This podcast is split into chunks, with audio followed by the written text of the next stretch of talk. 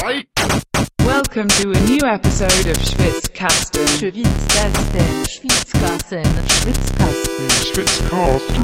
One of the most pro wrestling podcasts in pro wrestling podcast history. Du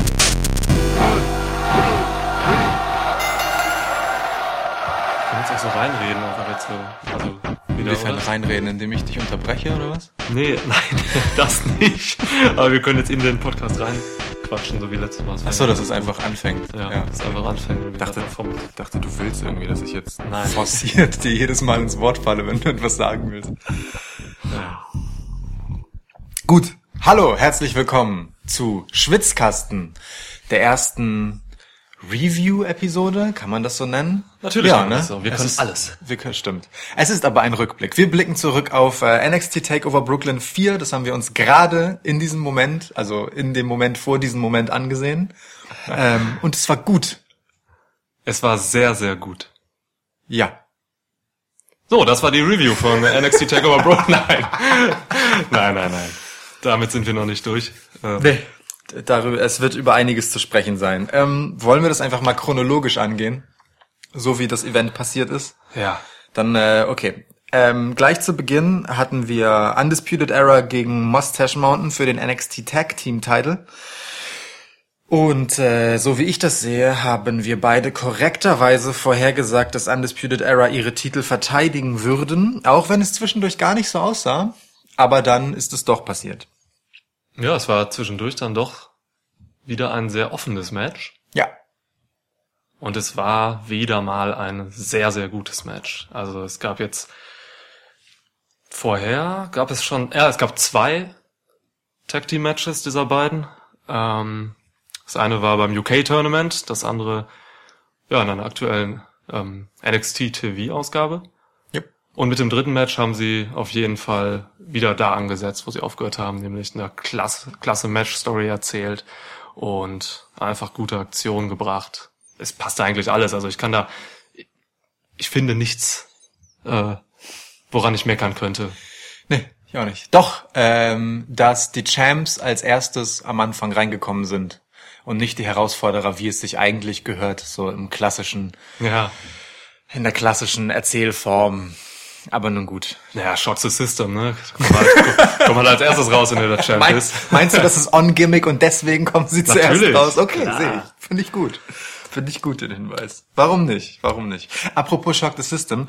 Ich hatte die Befürchtung, dass die Nummer mit Roderick Strong nur sehr vorübergehend sein würde, weil das Logo von Undisputed Era, dieses CFO für Cole, O'Reilly, Fish, nun halt nur die Anfangsbuchstaben dieser drei vorsieht. Aber man konnte auf der Einblendung auf der großen elektronischen Leinwand hinter den Jungs sehen, dass ein kleines so... Was ist das denn? So ein Winkel quasi unten hinzugefügt wurde, der das F zu einem S verlängert, wenn man so will, sodass auch Roderick Strongs Nachname inzwischen im Logo repräsentiert ist. Also das Stable scheint ein wenig mehr von Dauer zu sein. Argusauge, Lukas. Kleine unnötige Design-Details, genau mein Ding. Ja, aber das kann NXT ja auch, ne? Diese voll. Details einfach. Ja. Also in jeder Hinsicht, in den Matches und dann auch außerhalb der Matches. Ah, stark, okay. Aber schön, dass das Stable in dem Vierergespann dann jetzt vermutlich noch etwas fortbestehen wird und nicht Roderick Strong bei nächstbester Gelegenheit, wenn Fish wieder fit ist. Ja. Bobby fit. Oh Gott. Bobby fit. Wieder, rausgeworfen wird, weil er egal ist. Also, oder halt vielleicht doch, man weiß es nicht, aber jedenfalls ist das Logo kein Hinweis mehr darauf, dass das bald passiert. Ja, also ich hoffe, Undisputed Era wird es ewig geben. Es ist, wie gesagt, ich habe das letztes Mal schon gesagt bei der SummerSlam Preview. Es ist mein Lieblingsstable. Also es ist, wenn diese Musik ertönt, es ist einfach, es passt alles, es ist so geil. Muss ein schönes Event für dich gewesen sein, weil der Theme-Song genau dreimal ertönt ist. Leider nicht viermal. Ja, weil ein Sieger nicht so kam, wie du ihn getippt hattest. Ja. Aber immerhin dreimal. Aber ernsthaft, die sind doch einfach cool. Also mega. Ist, man will eigentlich, also Undisputed Era, man möchte dazugehören. So, ne? Und das ist, also man hat Bock mit den Jungs rumzuhängen, so, sowohl halt wirklich, was die On-Air-Charaktere betrifft, als auch wirklich die Personen an sich und so. Also das sind alles extrem coole Jungs. Es ist auch cool, heute einfach Fan zu sein. Man hat es gesehen in der Arena, wenn man sich das Publikum mal angesehen hat. Was ja nicht unbedingt selbstverständlich ist, weil so viel im Ring passiert, dass man nicht immer aufs Publikum achtet bei Takeover. Aber es gibt so viele Undisputed Era T-Shirts und das so stimmt. Viele Adam Cole T-Shirts, also Bayley, ne? Es ist irre, was die jetzt als Heel Stable auch an Merchandise verkaufen. Ja. Eine Goldgrube, die Jungs. Ja. Das denke ich auch, ja. Und also ich habe jetzt zwar nicht die Dezibel gemessen, aber gefühlt ist der Bayley-Chant, wenn Adam Cole reinkommt, immer noch das lauteste im gesamten Event. Ja. Egal, was davor und danach passiert, aber da ist das Publikum an der Spitze der Kraft ihrer Lungen. Das ist schon bemerkenswert für jemanden, der halt von vornherein einfach als Arschloch hier reingekommen ist. Ja, ne? Klar. Das ist schon schön. Heftig. Ja, zum Match gibt's eigentlich wirklich nicht viel zu sagen. Also es war durch und durch gut. Alle haben genau das gemacht, was man von ihnen erwartet. Es hat nochmal einen draufgelegt gegenüber dem vorherigen Aufeinandertreffen, würde ich sagen. Und also ich bin rundum zufrieden mit dem Eröffnungsmatch gewesen. Ich kann dazu nichts Schlechtes sagen.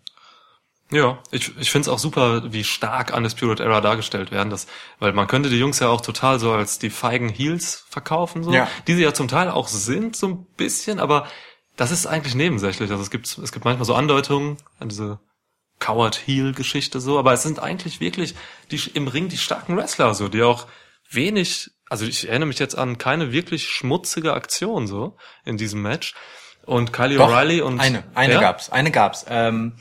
Wo Trent Seven runtergezogen wurde. Genau, wo Trent Seven runtergezogen wurde vom Apron, um dann quasi auf die andere Seite zu rennen und Bate und O'Reilly, der ihn gerade im Aufgabegriff hatte, weiter in die eigene Ecke zu zerren, damit die Distanz zwischen Bate und Seven für ein mögliches Eintaggen größer wird. Das war aber die einzige dreckige Aktion, glaube ich. Die werden einfach als die guten Wrestler dargestellt, die sie sind. Und Roderick Strong und Kyle O'Reilly sind halt einfach im Ring Mörder.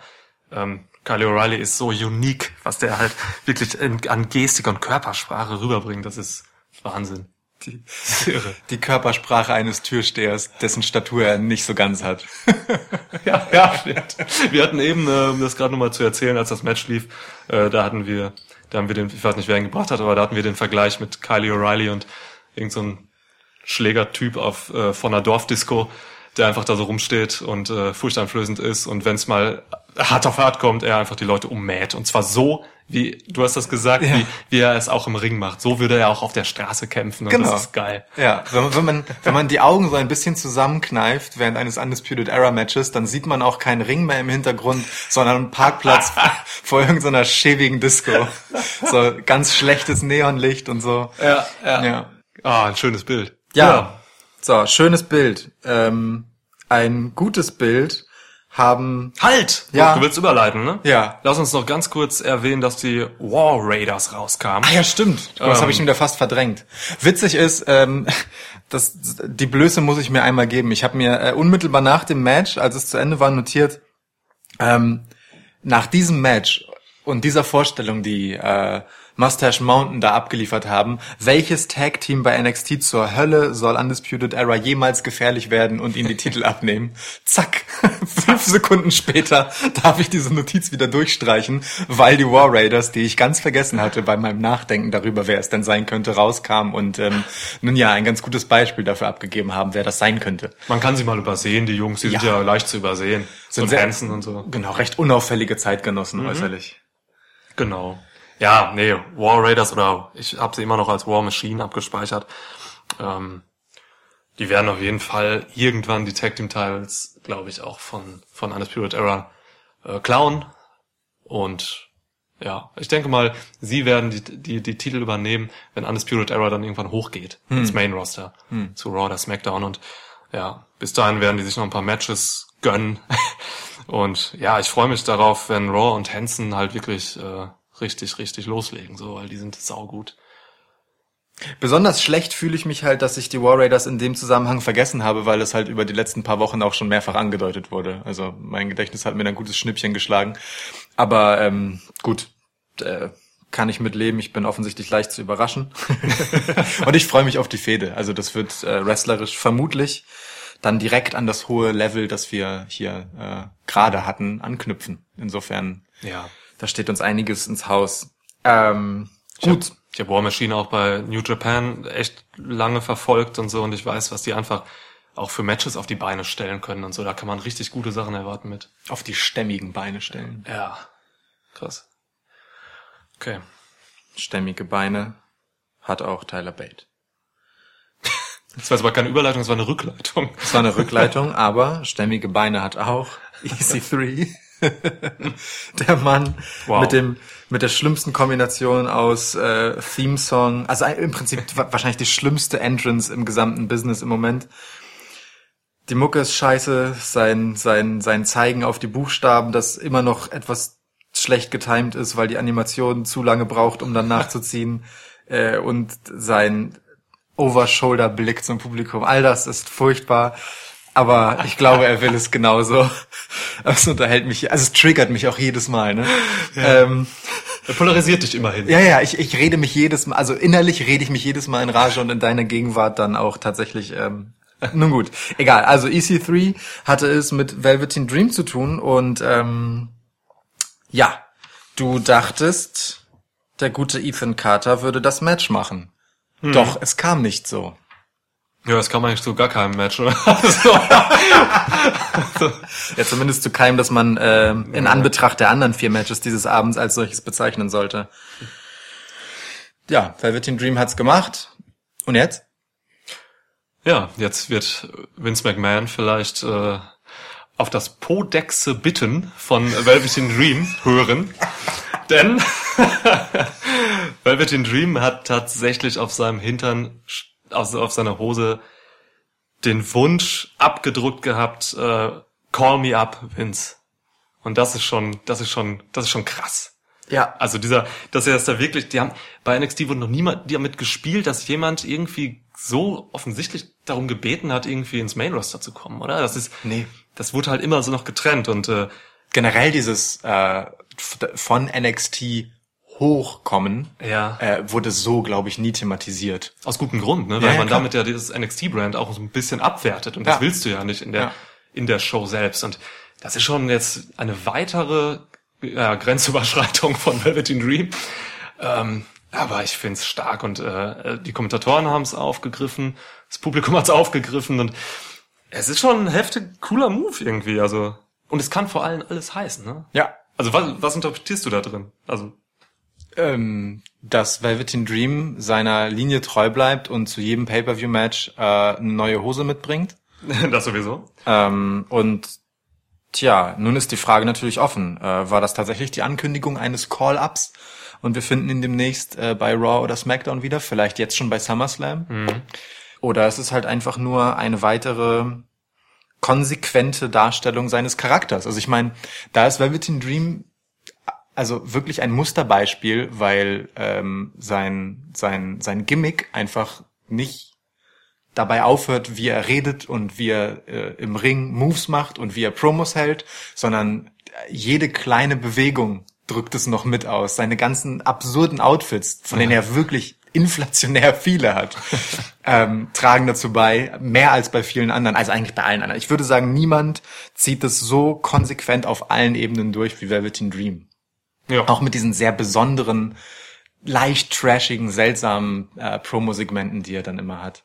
Das ist schon wirklich ein bemerkenswerter Charakter, den ich sehr gern sehe, bei dem ich ein bisschen Bedenken habe, ob er genauso unkonventionell sein kann und darf, wenn er in die Main-Shows kommt. Mhm. Der Gute ist ja auch noch sehr jung. Ja, dazu gerade. Velveteen Dream hat heute Geburtstag. Oh, also herzlichen Glückwunsch. Der SummerSlam Sonntag. Er wird 23 Jahre alt, was ich also das ist eine Frechheit, dass er erst 23 ist. Ja. Und schon so weit. Ja. Herzlichen Glückwunsch, Velveteen Dream. Happy Birthday. Ich weiß, er ist einer unserer Zuhörer. Ja, klar. Insofern nur die besten Wünsche an dieser Stelle. Ja, wer weiß, ob er halt zum Geburtstag einen neuen Arbeitsplatz geschenkt bekommen hat oder nicht. Mhm. Wir werden es herausfinden.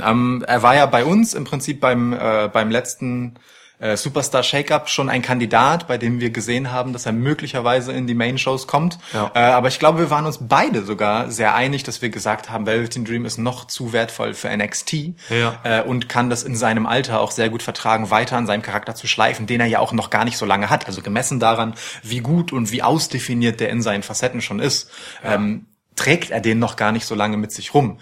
Also als Patrick Clark seinerzeit debütierte, dann in den Shows, hatte das noch nicht so wahnsinnig viel damit zu tun, was Velveteen Dream jetzt ist. Also insofern, mal gucken. Bemerkenswert auch, dass er in der Zeit schon keinen geringeren als Alistair Black overgebracht hat, sondern mit der Mörderfehde. Ja. Ja. Fehde des Jahres 2017. Ja. Ja. Krasses Talent, der Typ, wirklich. Also ja, pass, ich bringe noch eine andere Theorie rein. Also man könnte jetzt natürlich... Also es ist war keine Theorie, ne? Ich habe generell einfach gesagt, es kann alles passieren, aber ist okay. Ja, es kann also für mich können zwei Dinge passieren. Entweder er kommt direkt hoch, auch wie gesagt gerne als Geburtstagsgeschenk, oder sie spielen damit über die nächsten Wochen. Ja. Und zwar mit der in der Hinsicht, dass Velveteen Dream immer wieder irgendwie darauf zu sprechen kommt, dass er doch zu gut ist für NXT und dass er jetzt hoch soll und dass Vince ihn doch anhören muss. Und das passt genau in die Schiene rein, mit der Velveteen Dream ja eigentlich angefangen hat, nämlich mit diesem Wunsch, dass man ihn bemerkt und dass man seinen Namen nennt. Alistair Black musste seinen Namen sagen quasi. Das war sein Ziel. Und so könnte man das jetzt halt im Prinzip mit Vince McMahon machen oder mit den Verantwortlichen von Raw und Smackdown. Das ist eine schöne Idee, das kann man noch richtig gut melden und so. Ja. Und am Ende wird er dann natürlich hochkommen, so, aber bis dahin kann man noch ein paar Wochen gute Geschichten erzählen.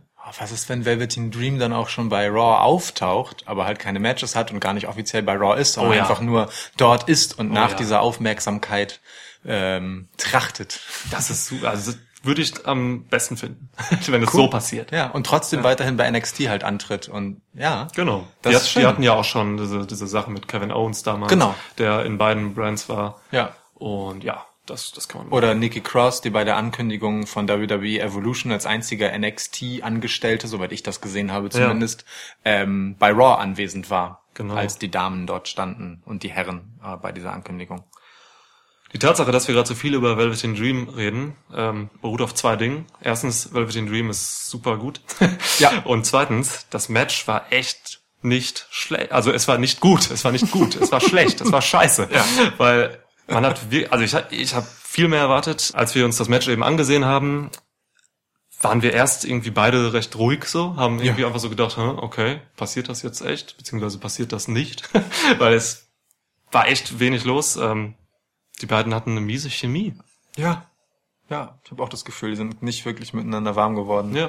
Ungefähr so wie ihr gemeinsames Segment am Pool schon erwarten ließ. Das beste Segment in der NXT-Geschichte. So ein Pool-Segment, ein Traum. Ja, okay. Aber generell, ich finde EC3 ja nach wie vor einfach weiter. Ich finde ihn saulustig. Ich gehe voll auf ihn ab. Das ist so wirklich. Das ist völlig okay. Das ist okay. Wir können uns an dieser Stelle auch einfach uneinig sein. Das ist schon in Ordnung. Ja, ich werde dich schon noch überzeugen. Okay. Ich bin gespannt darauf. Vor allem, er es schon nicht tut, muss ich das machen. Ich wollte gerade sagen, also vor allem er ist mir da noch einiges schuldig. Ich habe nicht so wahnsinnig viel von ihm gesehen, das mich bisher überzeugt hat. Der gute Patrick Bateman, wie er noch bei NXT hieß, vor Jahren. Oh ja, Mann. Naja, wenigstens ein Superlativ können wir diesem Match, also ich meine, gut, das schlechteste Match des Abends ist auch ein Superlativ, aber einen positiven Superlativ können wir diesem Match mitgeben. Es war definitiv das Match mit dem niedrigsten Körperfettanteil. Warte, kurz überlegen. Ja, ich wollte gerade sagen, im Tag-Team-Match war auch noch, aber Trent Seven war im Tag-Team-Match. Genau, Ciampa und Gargano auch, aber dann ist es, sagen wir mal, gemessen am Gesamtgewicht dann. Ja. So, also, ziemlich wenig Körperfett bei NXT zurzeit. Das stimmt. Nun gut. Ja, nein, aber zum Match nochmal. Also mir hat's nicht gefallen, weil einfach keine gute Geschichte erzählt wurde. Es gab gar keine. Es gab viele Moves so. Es gab auch viele Power Moves, aber man kann halt einfach heutzutage nicht mehr Power Moves aneinander rein, ohne da einen guten Kleber zwischen zu haben und eine gute Geschichte zu erzählen. Es gab ein paar gute Bulldog-Varianten so von EC3. Die fand ich ganz schön. Dieser Apron, das Valley Bomb von Velveteen Dream am Ende, womit er dann auch seinen Sieg eingeleitet hat, das war top. Ja. Aber es war kein gutes Match und es hat nicht es wurde den Ansprüchen von NXT Pay-per-Views nicht gerecht. Das sehe ich auch so, ja. Ich habe zu keinem Zeitpunkt des Matches irgendwie das Gefühl gehabt, ich weiß, wo in der Dramaturgie des Matches ich eigentlich gerade bin. Es gab irgendwie keine Highlights, keine Spannungskurve. Es sind einfach Moves nacheinander passiert und dann war es zu Ende. Genau. Ja. Aber das war dann auch okay, als es zu Ende war. Denn ich tippte richtig. Oh ja, ich nicht, stimmt. Ja. Apropos nicht richtig tippen. Das trifft auf uns beide zu, wenn wir uns das nächste Match anschauen, nämlich Adam Cole gegen Ricochet. Ein Match. Dieser Name, diese beiden Namen in einem Match vereint. Ja. Oh. Allein die Vorstellung dieses Matches ist schon unfair gegenüber all den Kollegen von den beiden, die danach noch arbeiten müssen. Ja, total fies. Und genauso war das Match auch. Also ein absoluter Showstealer. Wäre das Main Event nicht so gut gewesen, wie es dann am Ende war, dann hätten wir wahrscheinlich über dieses Match hier jetzt als das Match des Abends gesprochen. Ja. Aber nicht. Stattdessen war es nur das zweitbeste Match des Abends, aber trotzdem sensationell gut. Sensationell. Also diese beiden... Cole und Ricochet sind einfach, ja, neben Velveteen Dream wahrscheinlich die Jungs mit dem meisten Potenzial bei NXT zurzeit. Und also niemand, ich glaube, Adam Cole ist so over, dass er the most over guy in WWE ist zurzeit. Ich denke gerade kurz nach. Ja, das muss man kurz nochmal überlegen, aber ey. Wahrscheinlich schon. Also... Und völlig zu Recht. Also Cole und dann Velveteen Dream so als nächster, das sind schon, also die kommen so gut an und es ist so wertvoll, die zu haben. NXT war nie besser und ja. Cole und Ricochet sind jetzt, stehen halt eben dafür, wie gut NXT jetzt gerade ist. Und das Match war auch einfach wahnsinnig gut. Jeder konnte seine Stärken ausspielen. Cole hat diese ganze Intelligenzgeschichte ausgespielt. Er hat viel gekontert im Match. Ja. Er hat den klugen, coolen Typen gegeben im Ring, der eben viele Offensivaktionen von Ricochet in wiederum seine Offensive gewandelt hat und der hat gute Superkicks gezeigt, mein Gott. Dieser eine Kick, als Ricochet den Springboard Moonsault gemacht hat und quasi kopfüber in der Luft hing und Adam Cole ihn also wirklich so platziert tritt, dass man das in einer Zeitlupe von der Seite zeigen kann. Wow. Also das ist halt echt ein Schulterklopfen aus dem Produktionstruck, wenn du das machen kannst. Ja. So. Es gibt zwei Möglichkeiten. Entweder du zeigst es so in Zeitlupe, wie es passiert ist, oder du hast da einen Todesfall im Ring, weil Ricochet keinen Kopf mehr hat, so, ne? Sag sowas nicht, während ich trinke. Ja. Wir haben hier Technik stehen. Es ist einfach, es war eine geile Aktion und das Tempo am Ende hat dann nochmal so hart, heftig angezogen. Es sah alles so easy aus, vor allem was Ricochet gemacht hat. Ja, unfair. Das ist einfach unfair. Es ist unfair. Du hast zwischendurch gesagt, Zitat Lukas, als Ricochet diesen, was war das? Wo er quasi am Ringseil entlang gerannt ist, über das Ringseil gesprungen ist und dann einen Hurricane Rana gemacht hat. Ja. Und Cole nach draußen geflogen ist. Da sagte Lukas, wie einfach das aussah. Das ist doch scheiße. Und wir haben gelacht. Ja. Das klingt wie etwas, was ich sagen würde, ja. Ja, oh mein Gott. Also wirklich gutes Match. Absolut. Also, ich fand noch vielleicht zwei bemerkenswerte Aktionen, die man würdigen muss an der Stelle, ist einmal dieser, ich hasse ja Double Clotheslines oder generell so diese Moves von beide rennen gegeneinander und es gibt Double Impact. Aber es gab einen schönen Moment, wo es das gab. Und zwar, da sind sie auch beide aufeinander zugerannt. Und ich weiß nicht, in was Adam Cole da reinspringen wollte. Jedenfalls bekam er dann mehr oder minder aus vollem Lauf einen Dropkick von Ricochet ab und flog dann aber wirklich, also nach diesem Aufprall wieder zurück, so 2 Meter oder so. Das sah so krank aus. Da sind sie aber nicht aufeinander zugelaufen. Da ist... Ricochet war in den Seilen und kam zurück und Adam Cole stand in der Ringmitte und ist dann einfach nur hochgesprungen. Ach so, und wollte ihn dann quasi aus dem Standsprung quasi kicken. Ja. Und daraus hat Ricochet halt diesen Torpedo Adam Cole gemacht. Ja. Es ging auch zum Teil einfach so schnell in dem Match und ja. Also es war kein reines Spot-Match so. Nee, das gar nicht. Definitiv nicht, gerade am Anfang nicht. Da gab es viele Chinlocks und so. Ja, gefühlt 10 Minuten lang, aber das kann man sich bei den beiden auch einfach angucken. Voll okay. Ja.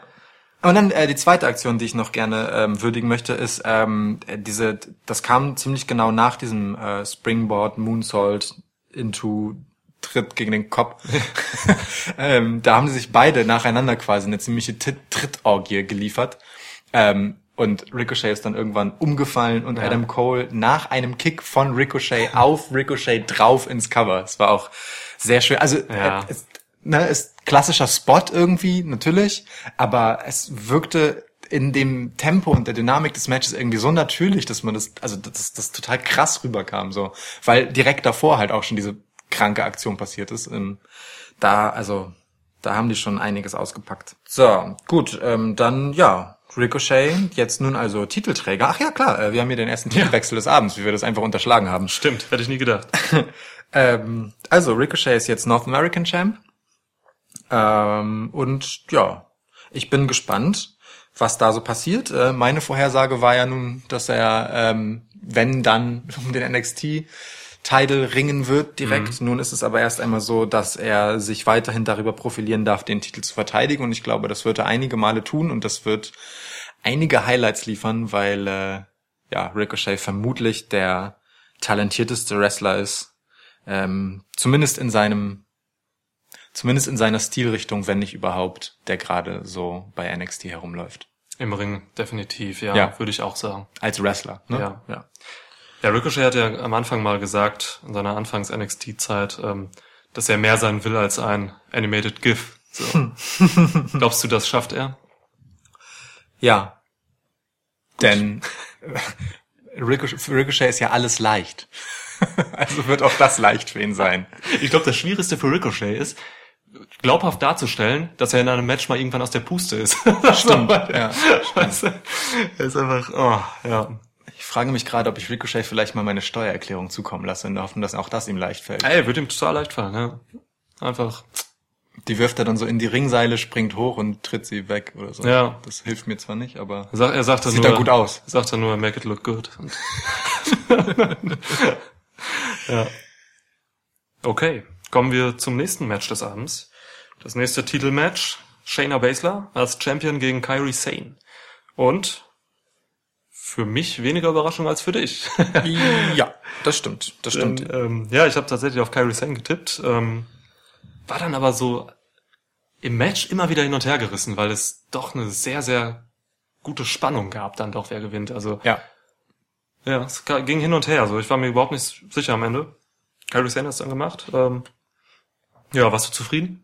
Ich war sehr zufrieden. Ich habe von dem Match weniger erwartet, als es geliefert hat. Ich dachte, das wird so das untere Ende der Spannungskurve in diesem Event. Das war dann EC3 versus Velveteen Dream, wo die Hose halt das Spannendste war.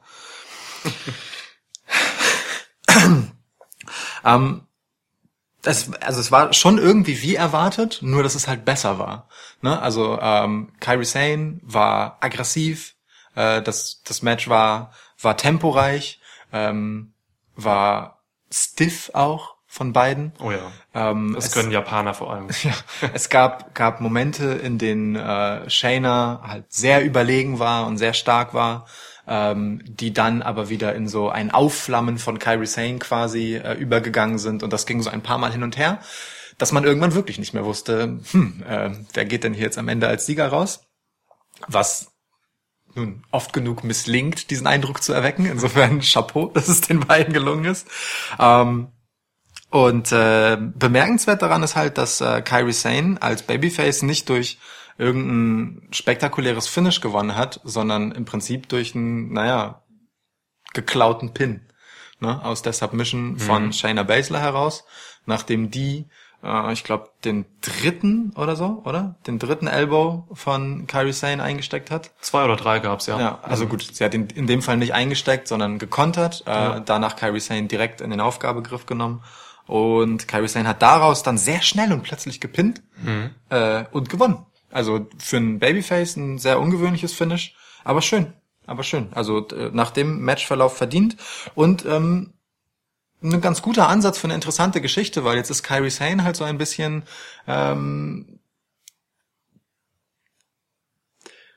der letzte Fels in der Brandung gegen Bully Shayna Baszler, weil nun Shayna bei gleich zwei großen Gelegenheiten gegen Kairi Sane verloren hat. Einmal im Finale des Mae Young Classics und nun bei diesem Titelmatch. Ja, so ist es. Stimmt. Wir haben beide am Ende des Matches gesagt, dass uns das Ende gut gefallen hat, so, weil es hat so ein Finish hat immer den Vorteil, dass der Verlierer halt eben nicht zu schwach dasteht, so, ne? Shayna Baszler, wenn man sie pinnt, ist schon wieder eine ganz andere Nummer. Von daher finde ich es auch genau richtig, dass es so passiert ist. Ob es richtig ist, dass Kairi Sane jetzt den Titel hat, würde ich bezweifeln, weiß ich nicht. Ich hätte, also auch wenn ich gesagt habe, dass Shayna jetzt bald hochgehen wird, und das glaube ich auch weiterhin, tut's mir für NXT ein bisschen leid, wenn es so kommen würde, weil die Women's Division bei NXT ist nicht so gut aufgestellt, wie man es kennt aus der Vergangenheit. Ja, das stimmt. Und Kairi Sane, also ich persönlich mag sie nicht. Du hast immer gesagt, sie ist keine klassische NXT-Wrestlerin, ja, so, weil das Gimmick einfach ja eben nichts für dieses erwachsene, smarte NXT-Publikum unbedingt ist, so, und ja, mehr so nach Smackdown passt oder so. Ja, ja, also ne, so eine überzeichnete Anime-Figur, wie sie gefühlt irgendwie ist, mit diesem Piraten-Gimmick. Ja, fürchterliches Gimmick. Also. Ja, das ist schon irgendwie ungewöhnlich, dass das NXT-Publikum das so gut annimmt. Andererseits spricht das auch wieder für das erwachsene, smarte NXT-Publikum, dass sie vielleicht einfach darüber hinwegsehen, dass das schon gut albern ist. Und Kairi Sane als die sehr gute, harte Wrestlerin, die sie ist, wertschätzen. Trotz ihres Gimmicks. Sie ist gut im Ring, und wenn sie das nicht wäre, dann wird sie untergehen auf jeden Fall. Ja. Ja. Mit ihrem Piratenschiff wird sie versinken. Heißt der NXT Women's Championship jetzt Pirate Ship am Ende? Erinnere mich daran, das rauszuschneiden. Natürlich. Das hat beim letzten Mal schon so gut funktioniert. Ja. Ja. Mir würde sehr gut gefallen, wenn Kairi Sane den Championship immer in einer Schatztruhe mit in den Ring tragen würde und da rausholen. Und irgendwann kommt plötzlich die Undertakerin aus der Schatztruhe. Wer ist denn die Undertakerin? Naja, ein weiblicher Undertaker, der dann sie um den, also, nicht? Nein. Okay, na gut. Wobei, du hast mir eben noch erzählt, Michelle McCool soll zurückkommen. Stimmt, Michelle McCool hat irgendwie wohl einen Job bei NXT, habe ich vorhin gelesen. Als Hintergrund, Michelle McCool ist die Real-Life-Ehefrau des Undertakers. Also warum sollte sie nicht die Undertakerin werden? Ja, außer eben aus einer langen Liste von Gründen, weswegen sie einfach nicht unbedingt nach einer Undertakerin aussieht. Mega lange Liste der Gründe. Ja. Kommen wir von Michelle McCool zu Ronda Rousey. Genau. Wie auch immer das geht. Und ich wollte dich gerade schon unterbrechen mit, nee, noch nicht zum nächsten Match. Es gab noch eine bemerkenswerte Sache bei dem Match, aber hey, du warst mir voraus. Die Four Horsewomen waren allesamt in der Arena, also die UFC Four Horsewomen. Ja, also eine hat gearbeitet und die anderen drei waren auch da. Genau. Und zwei durften das T-Shirt von Shayna Baszler tragen. Ronda hatte es nicht an. Ja, was, also, ne, sie waren da, Ronda Rousey auch, um Shayna Baszler anzufeuern, die der übelste klare Heel ist. Oh ja. Wie ist das vertretbar? Ronda Rousey feuert einen Heel an und ist bei Raw selbst ein super Babyface. Ich glaube, das kann man rechtfertigen vor dem Hintergrund des erwachsenen, smarten NXT-Publikums, denen das relativ egal ist, wie Face Ronda Rousey bei Raw sein mag und trotzdem einfach geboot hat. Ja. Also, und dazu sei gesagt, dass auch Kevin Owens immer wieder, so auch zum Beispiel bei diesem NXT-Event, im Publikum bei NXT sitzt, obwohl auch er im Prinzip der maximal ignorante Heel vor dem Herrn ist und sich die Show anguckt und, naja, seine alten Kollegen sozusagen. Das ist nur modern, dass man sowas bringen kann. Finde ich auch. Das ist nur modern und das ist richtig. Ja. Und im Vorfeld von WWE Evolution, das ja nun das übernächste Pay-Per-View ist, ist es natürlich nicht ganz schlecht, die Four Horsewomen im Gespräch zu halten und mal wieder im WWE TV zu zeigen. Oder was heißt mal wieder? Mal im WWE TV zu zeigen. Genau. Denn die Möglichkeit eines UFC Horsewoman versus WWE Horsewoman Matches, was dann auf der Seite Sasha Banks, Charlotte Flair, Bayley und Becky Lynch wären, die steht ja im Raum. Ja, und es gibt ja sogar Theorien darüber, dass man diese elendig lange Sasha und Bayley-Fehde, die jetzt seit Februar oder so läuft. Die keine Fehde mehr ist im Moment. Dass man die quasi gestoppt hat und die beiden jetzt in ein Tag-Team gesteckt hat, um halt irgendwie rechtfertigen zu können, dass sie sich wieder vertragen und dann vielleicht zusammen mit Becky und Charlotte eben dieses Horsewoman vs. Horsewoman-Match machen können. Dass du ja vor ein paar Tagen erst in unserem Preview-Podcast als mögliches Match für WWE Evolution in die Runde geworfen hast. Zumindest du denkst, es passiert eher früher als später. Mhm. Ich denke, es passiert eher später als früher. Mit später meine ich vielleicht zu WrestleMania. Ich kann es mir aber auch auch dazwischen vorstellen. Also Survivor Series liegt dazwischen noch. Das ich sehe das bei so einem klassischen WWE Pay-Per-View sehe ich halt nicht NXT-Volk mit eingemischt werden. Weil, also ich glaube halt nicht, dass Marina Shafir und Jessamyn Duke direkt in die Main-Shows kommen, aber gut. Das glaube ich auch nicht, ja. Genau, das hatten wir letztes Mal schon, dass du meinst, für so ein einmaliges Ding kann man das machen. Ja. Aber dafür ist halt eher sowas wie WWE Evolution ein Event, wo es vermutlich ja zu einem Querschnitt durch das gesamte Women's Roster, egal welches Brand kommen wird. Glaube ich auch, ja. Ja, schönes Match auf jeden Fall. Wirklich schönes Match. Eine positive Überraschung. Also vielleicht ist es auch einfach so, dass man dazu neigt, Shayna Baszler immer wieder zu unterschätzen, weil sie halt noch nicht so lange Wrestlerin ist. Aber die Entwicklung, die sie gemacht hat und auch die Geschwindigkeit der Entwicklung, die sie gemacht hat, das ist schon aller Ehren wert. Insofern, vor ihr verbeuge ich mich auch wie sie in ihr Gimmick reingekommen ist, was sie immer besser gefahren hat. Sie ist wirklich so richtig eklig, bully-mäßig drauf. Das verkörpert sie mittlerweile wirklich im Schlaf. Und ja, ich bin generell... Ich stelle mir gerade vor, wie sie so schlummert und dabei total böse aussieht. Aber auch so fies grinst dabei und so. Ja, und so ein Stofftier von Dakota Kai, wie sie sich liegen hatte. Aber so in so einem Sleeper-Hold. Sehr schön. Ja. Nee, aber diese ganzen UFC-Mädels machen sich halt wirklich einfach alle gut, glaube ich so. Ne? Also Ronda und Shayna haben jetzt schon überzeugt. Ja. Marina Shafir und Jessamyn Duke sollen sich auch sehr gut machen. Ich weiß nicht, also würde mich nicht wundern, wenn die beiden jetzt auch echt gut rauskommen. Also die Transformation von Mixed Martial Arts zu WWE ist offenbar leichter als andersrum, glaube ich. Zumindest bei diesen paar Beispielen. Aber pro UFC... Matt Riddle war im Publikum. Ja. War vorauszusehen, dass er jetzt auftaucht und das freut mich echt. Ja, schön. Das Publikum hat's auch gefreut, das hat man gehört. Ja. Der Mann sieht jetzt schon so aus, als würde ihm eine ganz gute Zukunft bevorstehen. Ja. Ich bin mal gespannt, ob er ohne Stiefel wrestelt, weil im Indie-Bereich hatte er ja nie Stiefel an. Das hatte man ja mit Rusev auch so, ne? Rusev hatte ja anfangs bei dem Gewicht auch keine Stiefel an. Hat das dann irgendwann geändert, weil er sich auch im Knöchel verletzt hat? Hm. Bin mal gespannt. Ja. Aber eigentlich ist mir auch scheißegal. Gut. Schön. Ja. Das dann umso wichtiger, dass wir darüber reden konnten. Ich glaube, ich esse jetzt diesen Brownie auf.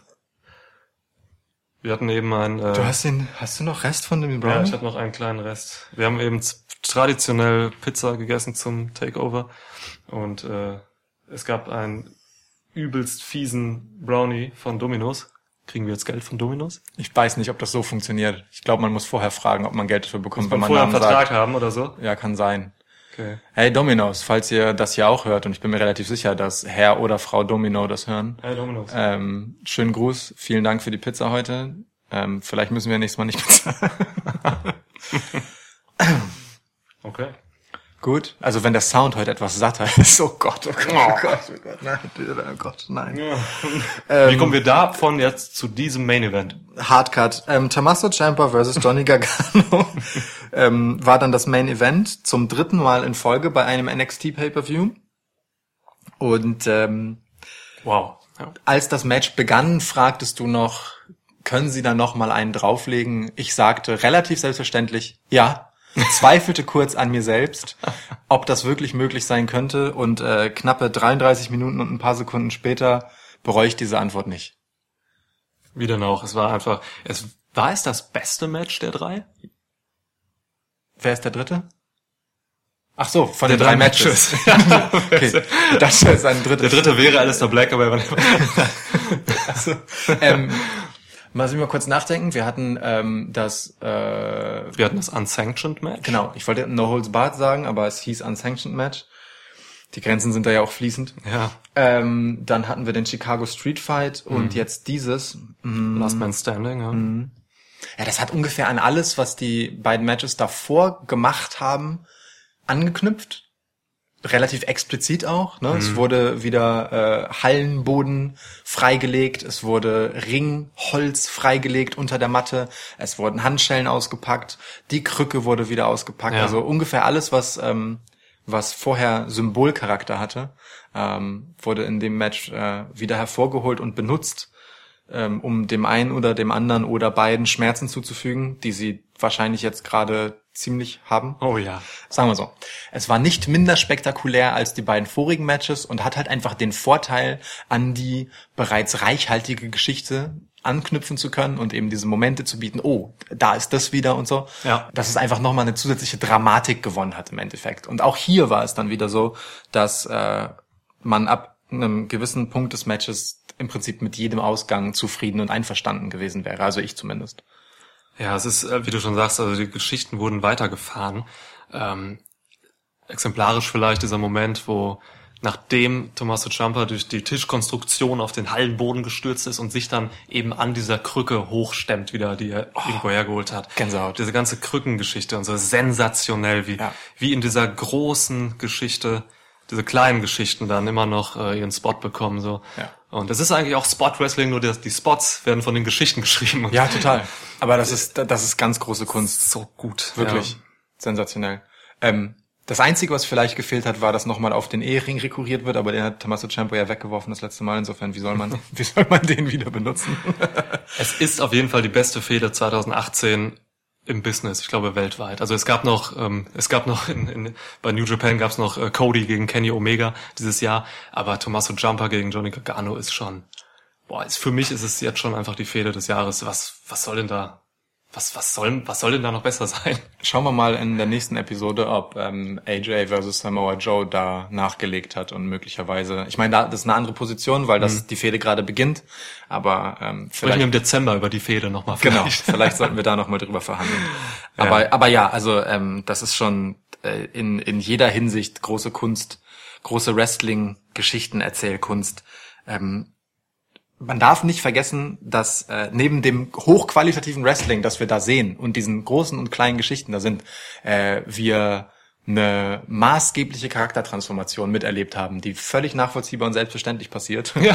Johnny Gargano hat, du hast es beim letzten Mal schon gesagt, sein sehr klassisches, langweiliges, ich bin halt einfach ein guter Wrestler und auch sonst ein ziemlich gerader, korrekter Typ, Gimmick verlassen hat, zu ich bin ein etwas manischer Johnny Gargano.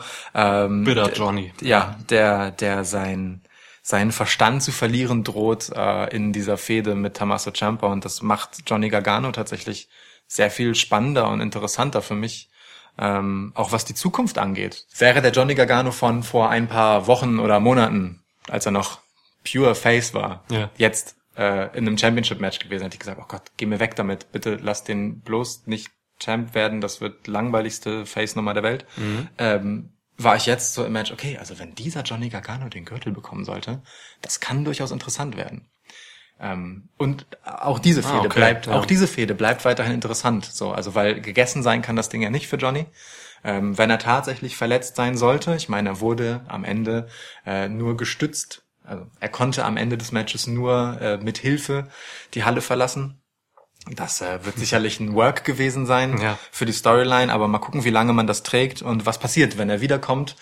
Ich glaube, die Geschichte Tommaso Ciampa, Johnny Gargano kann damit nicht auserzählt sein. Echt, glaubst du? Ich glaube, da geht noch was, ja. Ich glaube, die ist jetzt vorbei. Ich glaube, sie ist auch fürs Erste vorbei. Fürs Erste. Mit diesem Verletzungsengel von Johnny Gargano. Aber da kommt dann irgendwann dann doch nochmal einer nach. Das denke ich schon. Ich glaube, das war's jetzt. Ich glaube, jetzt geht Johnny hoch. Okay. Er wird jetzt erstmal ein bisschen nicht zu sehen sein, eine Zeit lang mit dem Knie. Und dann geht er hoch. Ja, okay. Das bin ist ich auch, mir sicher. Genau, das ist die andere valide Option. Das stimmt natürlich. Geht er hoch zu Smackdown oder Raw oder zu Tour 5? Puh, das ist mir egal. Tour 5 nicht. Johnny Gargano innerhalb von anderthalb Sekunden von das mir egal zu nein, nicht zu Tour 5. Das ist jetzt also nichts gegen 205 Live. Ich habe ja letztens in der SummerSlam Preview schon gesagt, dass die Show wirklich gut geworden ist, aber Johnny Gargano gehört jetzt ins Main Roster und wird da einfach noch eine gute Rolle spielen. Aber glaubst du nicht, er verliert dann direkt all das, was er jetzt an Charakterentwicklung gemacht hat, wieder? Also ist er dann nicht im Main Roster wieder prädestiniert für Face, Johnny? Hey, aber ja, mit Sicherheit, aber man braucht im Main Roster tatsächlich auch diese Face-Jobs. Natürlich. So, der wird ja super ankommen. Also mit seinem Face-Gimmick kommt er da ja gut an. Mir passt das auch nicht so gut, diese Art von Gimmick. Aber, also ich finde jedes Gimmick interessanter, das facettenreich ist. Ja. Und jetzt bei NXT ist er, wie du gerade ausgeführt hast, ist er facettenreich mit seinem Broken Gargano-Ding. Kann man ja schon fast sagen. Ja. Aber, ja, guck dir AJ Styles an mit seinem Gimmick jetzt aktuell bei Smackdown und so. Solche Gimmicks brauchst du da schon irgendwo und das kann man schon machen. Hm. Also ich sehe ihn da jetzt bei NXT nicht mehr. Was soll er denn da noch machen? Er wird nicht um den Midcard-Titel kämpfen. Den hat Ricochet jetzt auch. Also ich glaube, er geht hoch. Okay.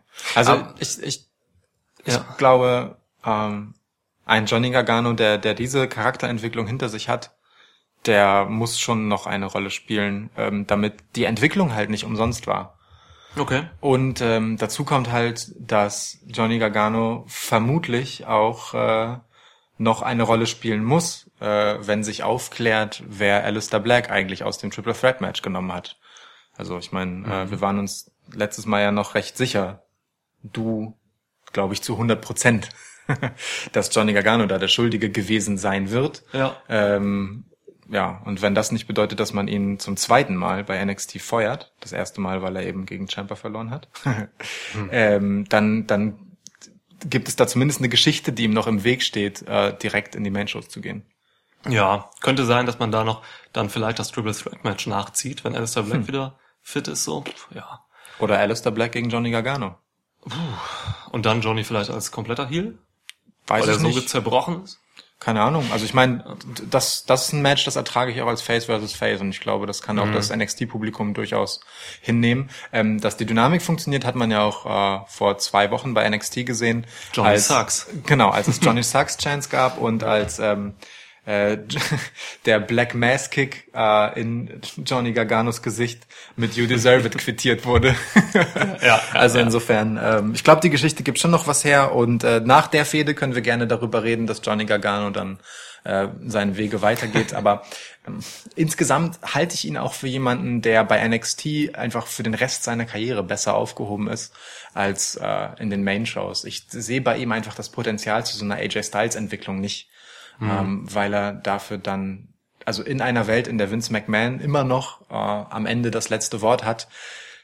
Also außerhalb von NXT. Genau, quasi. Zu klein ist. Ja. So, und nie in den wirklichen endgültigen Main-Event-Spot kommen wird, den er aber eigentlich verdient hat und bei NXT jetzt halt gerade zum 3. Mal in Folge gerechtfertigt hat. Daniel Bryan hat uns was anderes gelehrt. Genau. Es geht. Absolut, aber Daniel Bryan ist jetzt gerade halt auch im Mittelpunkt der Midcard unterwegs, seit er wieder wrestlen darf. Ne? Jetzt gerade, aber er war eben da groß. Er hat bei WrestleMania den Titel gewonnen und hatte das WrestleMania des Daniel Bryan. Also man kann diese Geschichten schon noch an Vince vorbeikriegen. Ja. Und ich weiß nicht, ich traue es Johnny Gargano zu. Also er wird immer diese Verbindung zu den Fans haben, die er einfach hat. Hm. Und das kann er auch im Main Roster. Und er könnte so eine zweite Daniel Bryan-Story da irgendwann spielen. Ich weiß halt nicht, ob Johnny Gargano bei dem Main-Show-Publikum genau so einen Stein im Brett hat wie bei dem NXT-Publikum. Ja. Da gab es schon die ein oder andere negative Überraschung bei Call-Ups. Warten wir es mal ab. Aber auf jeden Fall war es gut, dass Gargano jetzt wirklich auch diese Ecke hatte, diese Ecke in seinem Gimmick für dieses Match. Und ganz interessant, während des Matches fiel mir auf, am Ende quasi, als Tommaso Ciampa gefesselt da und hilflos an der Wand lag, da hat Johnny Gargano in seiner Offensive für dieses Unangenehme gesorgt, dieses unangenehme Gefühl, weil einfach Grenzen überschritten werden, weil es einfach super brutal wird gerade und so. Und das hat Tommaso Ciampa vorher halt rübergebracht und verkörpert mit Haut und Seele. Und das hat jetzt eben Gargano gezeigt so. Und das fand ich schon krass. Ja, und dass er dann an seiner eigenen Wut halt scheitert und durch seine durch seinen Hass quasi dann verliert. Das war einfach eine schön auserzählte Geschichte. Ja. Er hat das ja sogar noch aufgesungen, ne? Also als der Ten-Count lief, hat er noch die Arme ausgebreitet, die Augen geschlossen und das so wirklich so tief eingeatmet und aufgesogen, so diesen Moment. Heftig, die Folgen seiner Brutalität. Ja, bevor er dann an diesen selbst letztendlich gescheitert ist, als Tommaso Ciampa sich, wie ich angekündigt habe, ganz schnell von dieser Empore, auf der er lag, runtergerollt hat, um auf den Füßen zu landen und dann doch noch zu stehen, bevor der Referee bis 10 gezählt hat. Aber wow, was das für ein Matchausgang war, großartig, wirklich großartig. Also ich meine, und zwischendurch wurden Feuerlöscher ins Gesicht gesprüht und keine Ahnung, alle möglichen anderen. Dieser Kick mit dem Stuhl durch die Ringwand. Genau. Und wo dann nachher, Tommaso Ciampa alles Mögliche auf Gargano draufgeworfen hat. Ja. Koffer, Mülleimer, Tische, Stühle, ein random Guy, so ein Statist. Nee, ist ein Mitglied des Production-Teams. So wurde es genannt. Ja, genau. Ja. Und auf den drauf dann auch noch irgendwie 2 Drehstühle geworfen und keine Ahnung. Nachdem übrigens er den Kopf von Johnny Gargano gegen den Monitor der Kommentatoren geschleudert hat. Also was da alles an Mayhem passiert ist, wow. Das, ja. Ja, man muss sich nicht wundern, dass Johnny Garganos Smiley jetzt ein böser Smiley geworden ist. Ja, auch wieder so ein schönes Detail, ne? Dass dieses Logo, dieser zwinkernde Smiley von Johnny Gargano auf seinem Knieschoner und seiner Hose hat jetzt kein rundes Auge mehr neben dem zwinkernden Auge, sondern ein böse blickendes Auge. Also vielleicht ist Broken Johnny doch noch von Dauer. Wir werden sehen. Nicht besonders von Dauer bei diesem NXT-Event war übrigens die Stimme von Percy Watson. Du hast es, glaube ich, gesagt. Du hast irgendwann so zwischendurch gesagt, sagt Percy Watson überhaupt irgendetwas? Ja. Dann haben wir halt so, keine Ahnung, ein paar Minuten mal einfach drauf geachtet und dann irgendwann so, da. Da war so ein vereinzelter Satz und ich hatte dann ein bisschen die Ohren offen, was so die Interaktion zwischen den Kommentatoren angeht. Mhm. Und es ist wirklich so, dass wenn man Percy Watson aus der Show schneiden würde, man würde es nicht merken. Also selbst wenn er etwas sagt, sagt er Dinge, auf die keiner der beiden anderen eingeht. Manchmal sprechen sie auch einfach darüber, während er etwas sagt. Ignorieren ihn total, ja. Das ist wirklich mies. Also entweder man findet es mies oder Percy Watson hat einfach den leichtesten Job gerade. Es ist unglaublich. Also Mauro Ranallo ist momentan mein Lieblingskommentator, kann man sagen. Ja, zu Recht. Ne? Also in seiner Position. Genau. Color Commentator. Corey Graves. Natürlich. Sind wir uns einig. Aber ja, Mauro Ranallo und Nigel McGuinness machen die Show eigentlich alleine. Ja. Aber das ist auch okay. Ja. Das ist auch völlig okay. Ja. Ist okay. Percy Watson ist auf jeden Fall kein Byron Saxton. So. Also Nein. Wahrscheinlich hat er die Rolle von Byron Saxton und soll sie so ein bisschen spielen. Ja. Der Typ, auf dem im Zweifelsfall von Seiten Nigel McGuinness dann als Color Commentator rumgehackt wird. Das passiert auch manchmal in den wöchentlichen Shows, aber bei diesem Main Event hat Percy eigentlich gar keine Rolle gespielt. Während Byron Saxton, muss man ja auch sagen, in seiner Rolle wiederum durchaus auch brilliert und nicht nur der Punching Ball für Corey Graves ist, sondern da auch teilweise echt gut Kontra gibt. So. Also ja. Also ich hatte noch einen schwachen Punkt, den muss man, glaube ich, noch anmerken. Bitte. Bei diesem Takeover jetzt. Kein Mann sollte Engelsflügel tragen. Ich beziehe diesen Satz auf Ricochets Ringgear. Ja. Er kommt halt mit Engelsflügeln rein, das müsste man noch abstellen vielleicht. Ja, das stimmt. Tony Storm könnte Engelsflügel tragen. Natürlich könnte sie das, aus deiner Sicht. Aber die hat sie, glaube ich, oder? Hat sie nicht einfach immer Engelsflügel? Durch deine Augen betrachtet sicherlich. Ja. Okay. Gut. Fragwürdige Outfit-Entscheidung hätten wir damit geklärt. Mhm. Also, wir hatten Ricochet, wir hatten Velveteen Dream.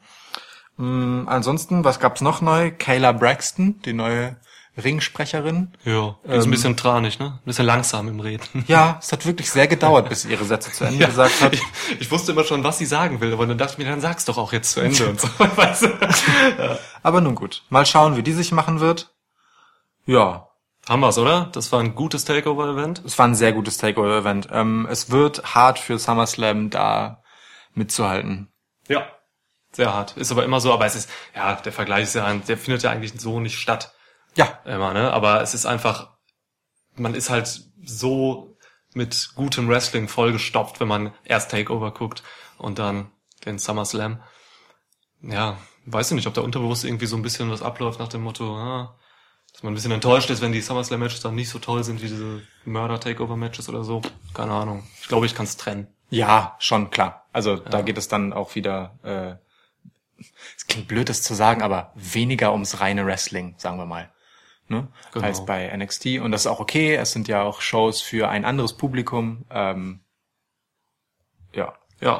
So ist und dazu muss man natürlich sagen, dass SummerSlam auch bedeutend länger sein wird als NXT Takeover. Also mit der Kickoff-Show werden es vermutlich locker 5 Stunden sein, wenn nicht sogar mehr. Ich weiß gar nicht, ob es eine 2-stündige Kickoff-Show ist diesmal, aber mit 3 Matches kann das durchaus sein. Ja. Da wird sicherlich einiges an Minuten dabei sein, die man nicht unbedingt gesehen haben muss. Aber das ist auch okay. Ja, denke ich auch. Darüber werden wir reden, nämlich in ein paar Tagen, wenn wir unseren Rückblick auf SummerSlam wagen und dabei aber direkt die darauffolgenden Entwicklungen aus Raw und Smackdown mitverhandeln. Genau. Denn schließlich findet Raw nun mal in direkt der darauffolgenden Nacht und Smackdown in der darauffolgenden Nacht statt, so dass es sich lohnt, diese 2 Tage noch zu warten und zu gucken, was dann noch passiert, bevor wir über das Event und seine Folgen sprechen. Der Schwitzkasten gibt seinen Hörern das volle Programm eben. Ja. So ist es, genau. Ich freue mich drauf. Da sind einige spannende Fäden vor dem Ende oder am Anfang. Schauen wir uns das an. Gut, ja. Das war's, ne? Das war's wirklich. Geil, ich freue mich auf SummerSlam. Ich freue mich mega auf SummerSlam.